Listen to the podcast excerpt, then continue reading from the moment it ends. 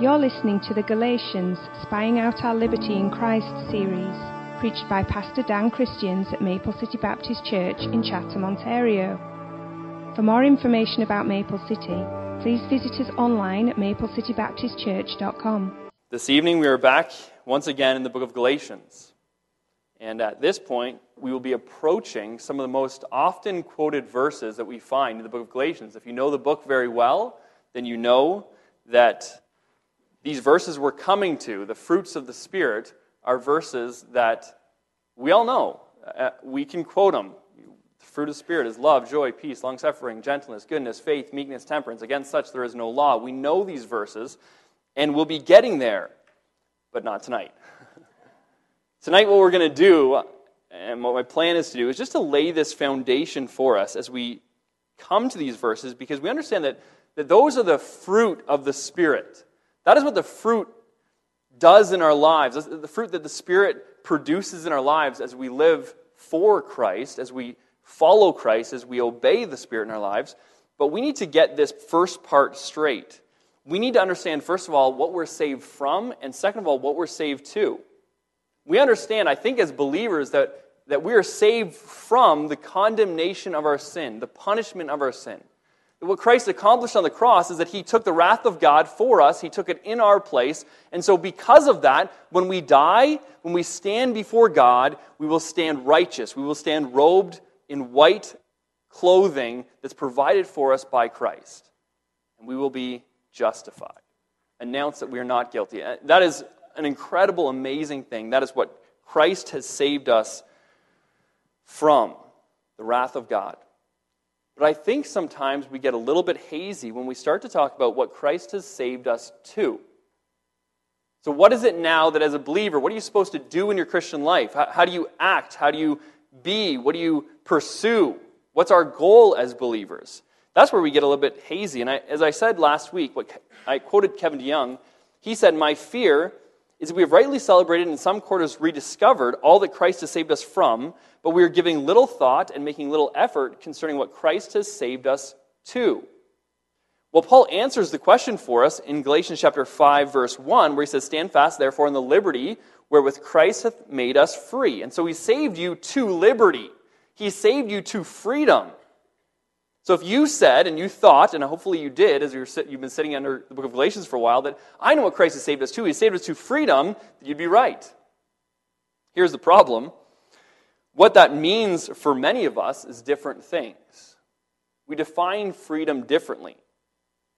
In our flesh, in fact, we are unable to define exactly what it is, and much less able to determine how to actually find it we, we come up with the ideas. If I was really free, this is what I would do with my life. If I, if I was really free, I would pursue this or this or this.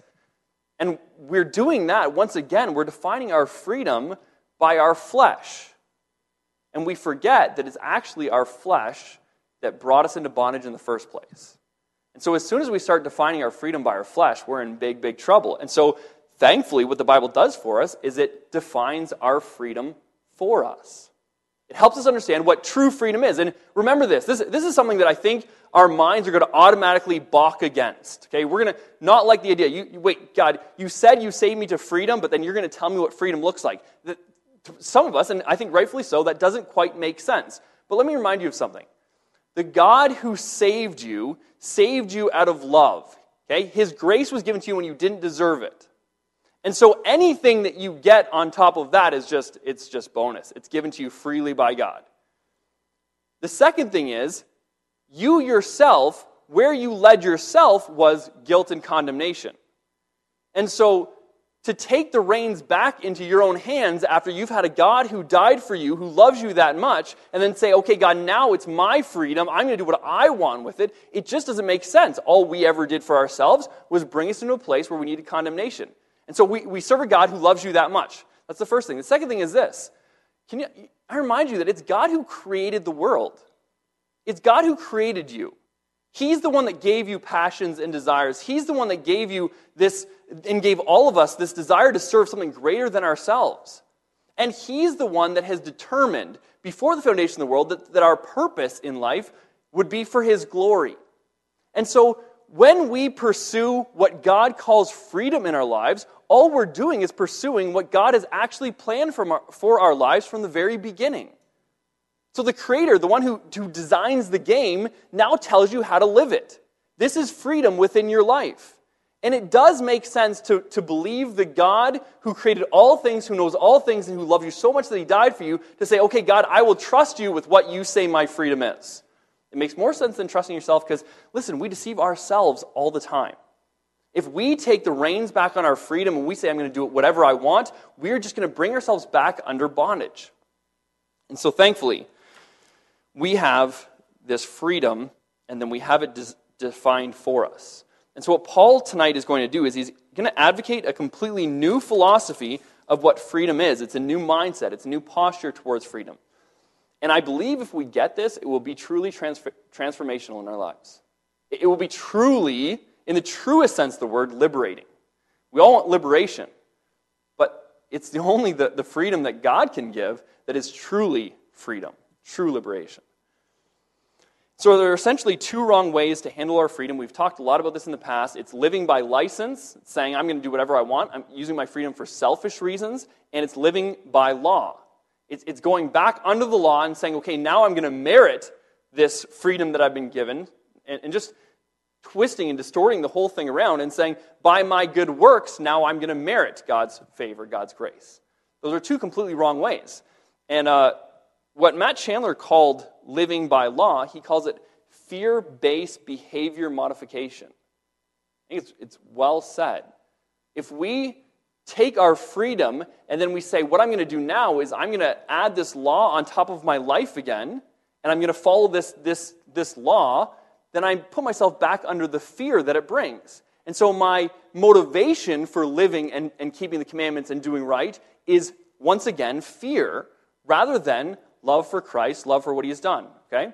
Now, I'm not, I'm not saying that there is no such thing as the law, and I'm not saying that believers don't have some type of uh, responsibility to it. What I'm saying is the way we keep our responsibility to the law, the way that we live godly and holy lives, is not by being afraid of what God's going to do when, when we disobey. And we'll see that clearly in our text. What we do, the, the greatest motivation for us to keep the law and to do right and to live godly, holy lives is by understanding his love for us and then loving him back. All right? So, Paul is going to tell, him, tell us what our freedom is for, what should motivate us to live in that freedom, and how God empowers us to do what we cannot do in our flesh. Has anybody ever here ever felt as though they were defeated by their sin? E- even as a believer, you felt as though you just, you just can't get under its po- from under its power. I mean, it just has a hold on you. I think if you're honest, and listen, we should be really honest about this, that we've all felt this. I'd be shocked if there's a person in this room that says, No, I've never felt defeated, even as a believer by my sin. I've never felt like I was still in chains and bondage. We have. And, and I believe this passage of Scripture for us, it's good news. For those of us who have felt like we could never get out of the power of our sin, this passage is good news for us. I believe God's word tonight will help you. So we're going to look at Galatians chapter 5, starting at verse 13. We covered verses 13 to 15 last week, but they really set up for what he's going to say in verses 16 to 18. So we're going to cover verses 13 to 15 first, and then move on to verse 16 in a moment. Galatians 5, verse 13 says this For brethren, you've been called unto liberty. Know this. Called unto liberty, freedom, yes. Only use not that liberty for an occasion to the flesh. Don't use it selfishly, but by love serve one another. By love, serve one another. And I, I just want you to, to get, really get this. If I, I'm married to Tara, Christians, you, you all know that. There's a few ways that I could use, our, our, live within our marriage. Okay? I could live within our marriage and try and do right things for Tara and trying to be the husband I'm supposed to be because if I don't, she's going to give me a black eye. She's going to give our kids black eyes. Okay? she's going to burn the house down. She almost did that a few weeks ago.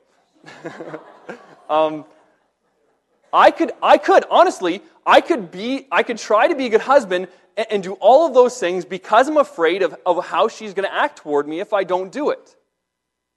But this is what this verse says by love, serve one another.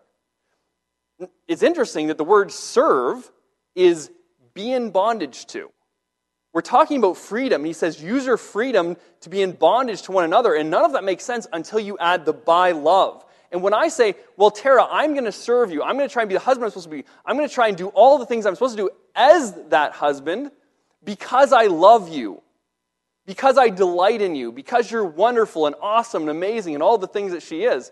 When, when I do it because I love her, there's joy in it. There's freedom in it. it. This is not something that is this hard, awful task. This is not a law that I have to keep. This is something that I get to do because of my love. And so when he says, by love, serve one another, he's saying, let your love motivate your bondage, essentially, to one another, your service to one another.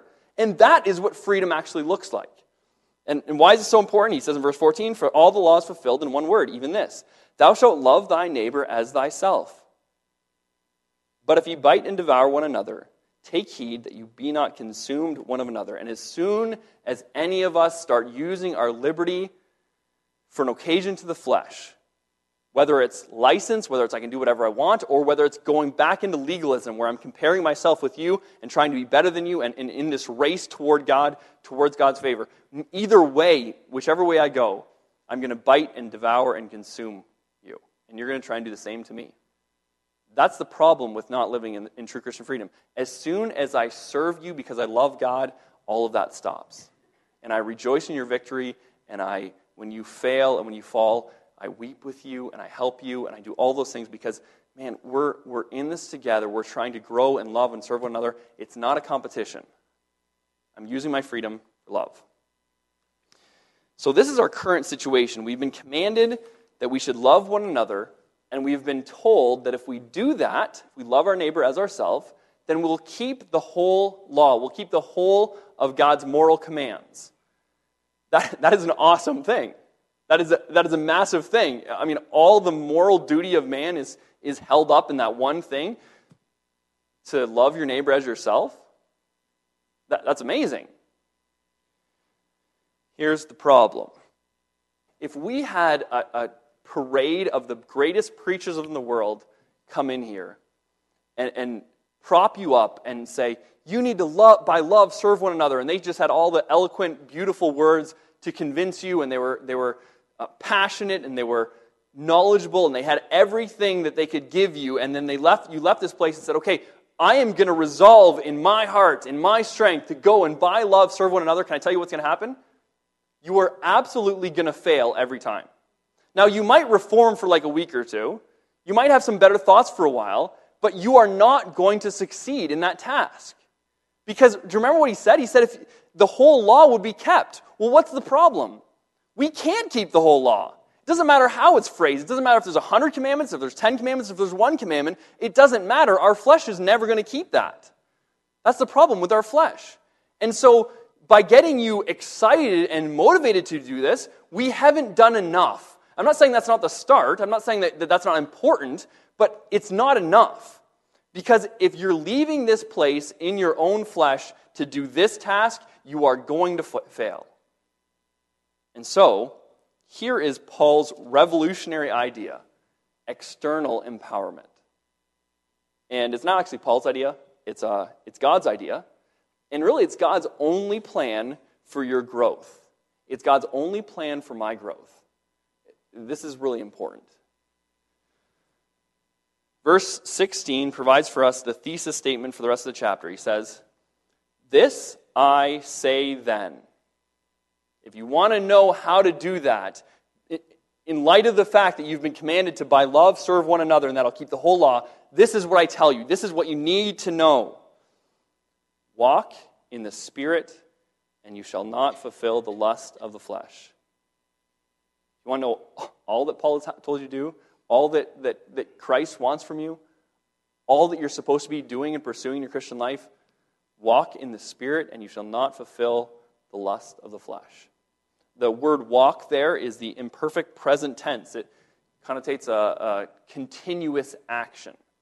So, walking in the Spirit. I, I don't know what you think when you think about the Holy Spirit of God. I think we have all these different ideas of how this works. I think some of us think of the Spirit as like the Force in Star Wars. right? Have you ever thought of like, it's like this power that we just have to tap into? As soon as we tap into it, then we have this, this awesome power, just like Luke Skywalker, to battle evil. Can I tell you something? That's, that's not the picture he's drawing here. This is a, a continual imperative. This is a command for us that we need to keep every day of our lives, and that is to walk in the Spirit. It's not something that we fall into. The fact that we're commanded to do it doesn't mean just because you're a believer, you are automatically going to do it for the rest of your life. That is something that happens on purpose every day, walking by the Spirit. When I think of this now, I'm trying to think of how to describe it and, and what it would look like. And when I think of what it's like when I walked Skylar, we got Skylar about a year and a half ago. She's our dog, she's a husky. And when I walked her at first, she would never, never walk by me. Okay? So I have her on a leash because I know that she's going to constantly run away to run the opposite direction, find a squirrel, find whatever, and she's not going to walk beside me like she's supposed to. She's just going to pull the whole time.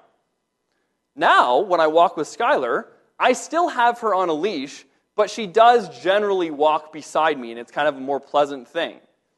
Now, this is, this is the thing that Paul is telling us. Paul is saying you have freedom, so you don't have a leash, right?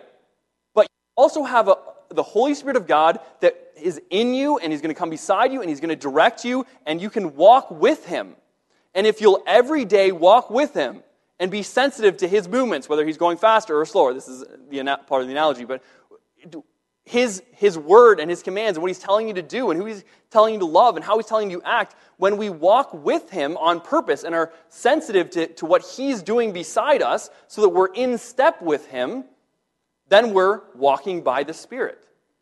This is, this is what we focus on. This is what we live our lives by. We walk by the Spirit. And so we know, understand the Holy Spirit's in us, He's empowering us, and He's going to guide us.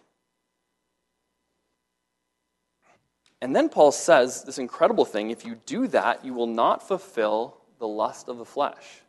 It's a very short verse, a very brief statement, but can you imagine the power of that? Can you imagine that this struggle that all humanity has struggled with since Adam and Eve sinned?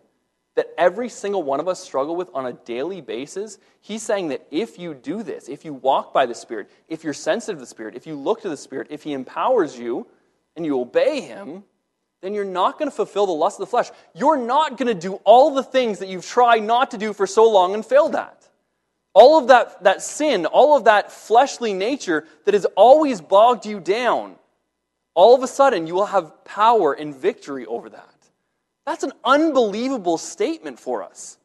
For any of us trying to actually live the Christian life and please our Father, now we find that we have an empowering source that lets us win when we always lost before. It was a giant that we could never take down, and now we have power over it. This is amazing. This is unbelievable. We should be excited about this. Walk by the Spirit, and you shall not fulfill the lust of the flesh. Verse 7, 17. For the flesh lusts against the Spirit and the spirit against the flesh. And these are contrary one to the other, so that you cannot do the things that you would. Paul inserts this verse here, and that verse by itself is, is hard to interpret because it almost seems like there's this battle, and ultimately you can't do the things that you would. What Paul is saying here is that there is a real battle, a real struggle going on. Okay, this, the Holy Spirit of God in you and, the, and your old nature, the flesh that's in you. It's a real struggle. Do you know what Paul said when he spoke about his flesh? He says, In my flesh dwells no good thing. In Romans 7 17. He said, Romans 8 8, In the flesh we cannot please God. Romans 8 7, the carnal mind is at enmity with God. And over and over and over again, Christians are commanded to crucify their flesh. This flesh is a is a big deal. It's a bad thing. It's not to be taken lightly. And, and Paul says, even now with the flesh, with the spirit inside of you, you will have this ongoing battle. We've probably all heard the analogy of the, the chief, the Indian chief, that talking about how he had that dream and he had two dogs in his mind that were always fighting with each other. And the man said, Well, which dog wins? And he said, The dog that I feed most. And, and this is this ongoing battle. And if, as believers, we are not being really conscious to follow the Spirit, to obey the Spirit, to feed the Spirit of God by the Word of God, if we're not doing that, then the flesh is going to take over. It is, we're going to fall back into that. There's no, there's no wonder why Christians struggle with the same sins that unbelievers do. Because you still have the flesh. And, and if you're not using the power in you, then you're just the same flesh that you were before. Because of your flesh, you will never love your neighbor as yourself, because you love yourself too much. We always want to believe the best of ourselves, and it's sometimes unfortunate because we deceive ourselves. We want to believe that our actions, that our sin, are external things or mistakes that we've made. I lied, but I'm not a liar. You know, I, I, I lusted, but I'm not an adulterer. I, I worship something else, but I'm not really an idolater. We want to believe the best of ourselves, like those things just happen to us somehow. We need to get to who we are before we understand how greatly we need the Spirit of God. Our flesh, there is nothing good. Nothing at all. We are liars, we are adulterers, we are idolaters, and we are just about every other sin, if not every other sin, that you can mention. That's who we are at heart. And so, Paul's answer to our flesh and to what's inside of us is the Spirit of God. He says in verse 16, walk by the Spirit. Verse 18, be led by the Spirit. Verse 25, live by the Spirit. And verse 25, the second half of that, um, to keep in step or to walk by the Spirit, once again.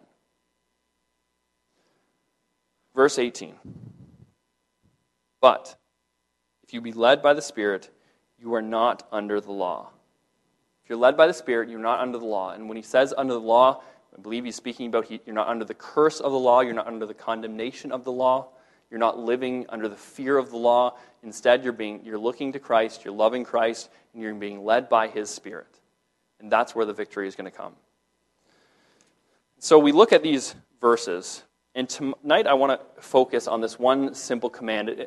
We have this one thing that is so essential for us to get.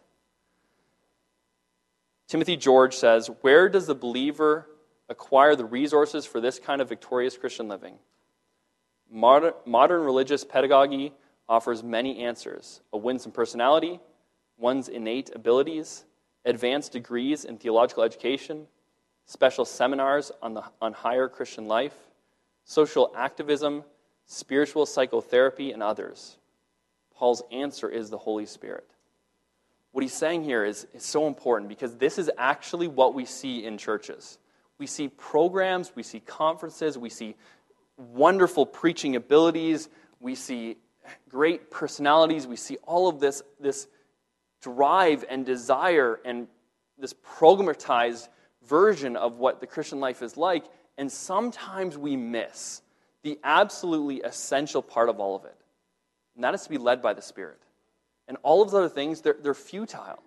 I've seen thousands of teenagers. I've been a teenager who's gone to a conference with every right desire coming home, and all of them were gone in a week. That, that's, that's what happens when we do it in our own strength. And so we have the Spirit of God. And so this is walking by the Spirit 101. First of all, this is what it requires it requires purposeful effort. If you want to walk by the Spirit, you want to have that power that we've been speaking about, it requires purposeful effort. You don't fall into walking by the Spirit, you always fall away. You get that through your mind. We're never going to fall into this. You're always going to fall away from it, so it requires purposeful effort. But this is the thing this is what's wonderful. Our effort is made effective or effectual by God's power. So when we do put the effort in, when we take the step of obedience, when we seek to obey and to follow the Spirit, it is the Holy Spirit that then comes beside us and empowers that step, that helps us to take that step and then the next, and empowers every step of the journey as we walk beside Him. Philippians chapter 2, verse 12 says, Wherefore, my beloved, as ye have always obeyed, not in my presence only, but now much more in my absence, work out your own salvation with fear and trembling. Here's the effort. Work it out, people. Let's, let's get to it. Let's, let's put feet to what we say we believe. Put in the effort. Very next verse. For it is God that works in you both to will and to do of his good pleasure. You're supposed to work it out. Do your work, and God is going to work in you. So as you work, God works.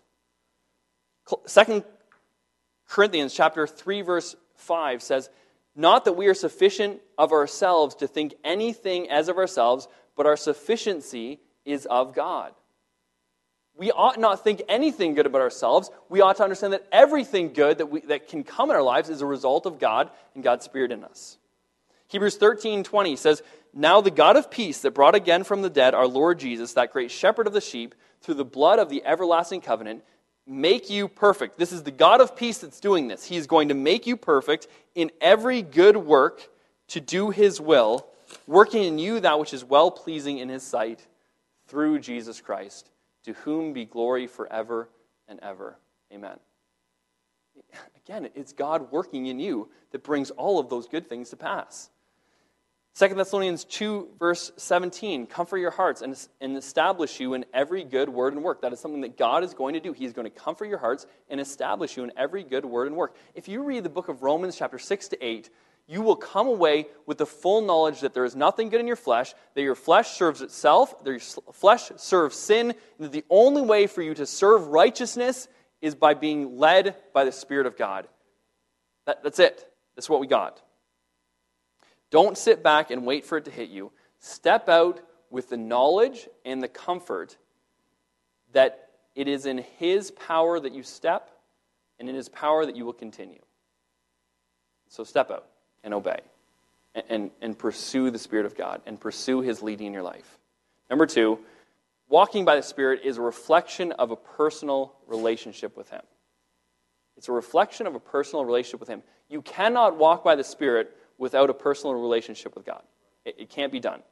You can't have a second hand relationship with the Spirit of God. Sounds strange because we would never think of having a second hand relationship with anybody else, right? I mean, how, how silly it is when you're in grade school and it's like, can you tell this little boy that I like him? Can you tell this little girl, you know, that, like, really, we're going to pass messages between each other? That's what we do, though, right? Sometimes we, we come to church and we expect that, that the pastor is going to feed us what we need for the week so that we know what we're supposed to do. And we never actually go directly to the source who's living in us and empowering us personally. This is not something you just come to church to, to have handed to you, put in your lap. This is something you personally pursue. God, the Holy Spirit, He is a person, a person you have relationships with. And so you need a relationship with God. Uh, Francis Chan wrote a book called The Forgotten God, and the subtitle is Reversing Our Tragic Neglect of the Holy Spirit. A, a good book. And he said, The world is not moved by our love or actions that are of human creation, and the church is not empowered to live differently from any other gathering of people without the Holy Spirit. But when believers live in the power of the Spirit, the evidence in their lives is supernatural. The church cannot help but be different, and the world cannot help but notice. That's what happens when we live in the power of the Spirit of God. But it requires a personal relationship. It requires for you to spend time in the sword of the Spirit. You want to know God? You, you claim to have this desire. I think sometimes we pick up our Bible like, okay, I'm going to see what God has commanded for me today. It's this drudgery. It shouldn't be. God loves you. He wrote this book for you, and the Spirit's going to enlighten you as you read it, and then you get to obey it, and you get to experience true freedom. I mean, this is a wonderful thing, so get into it.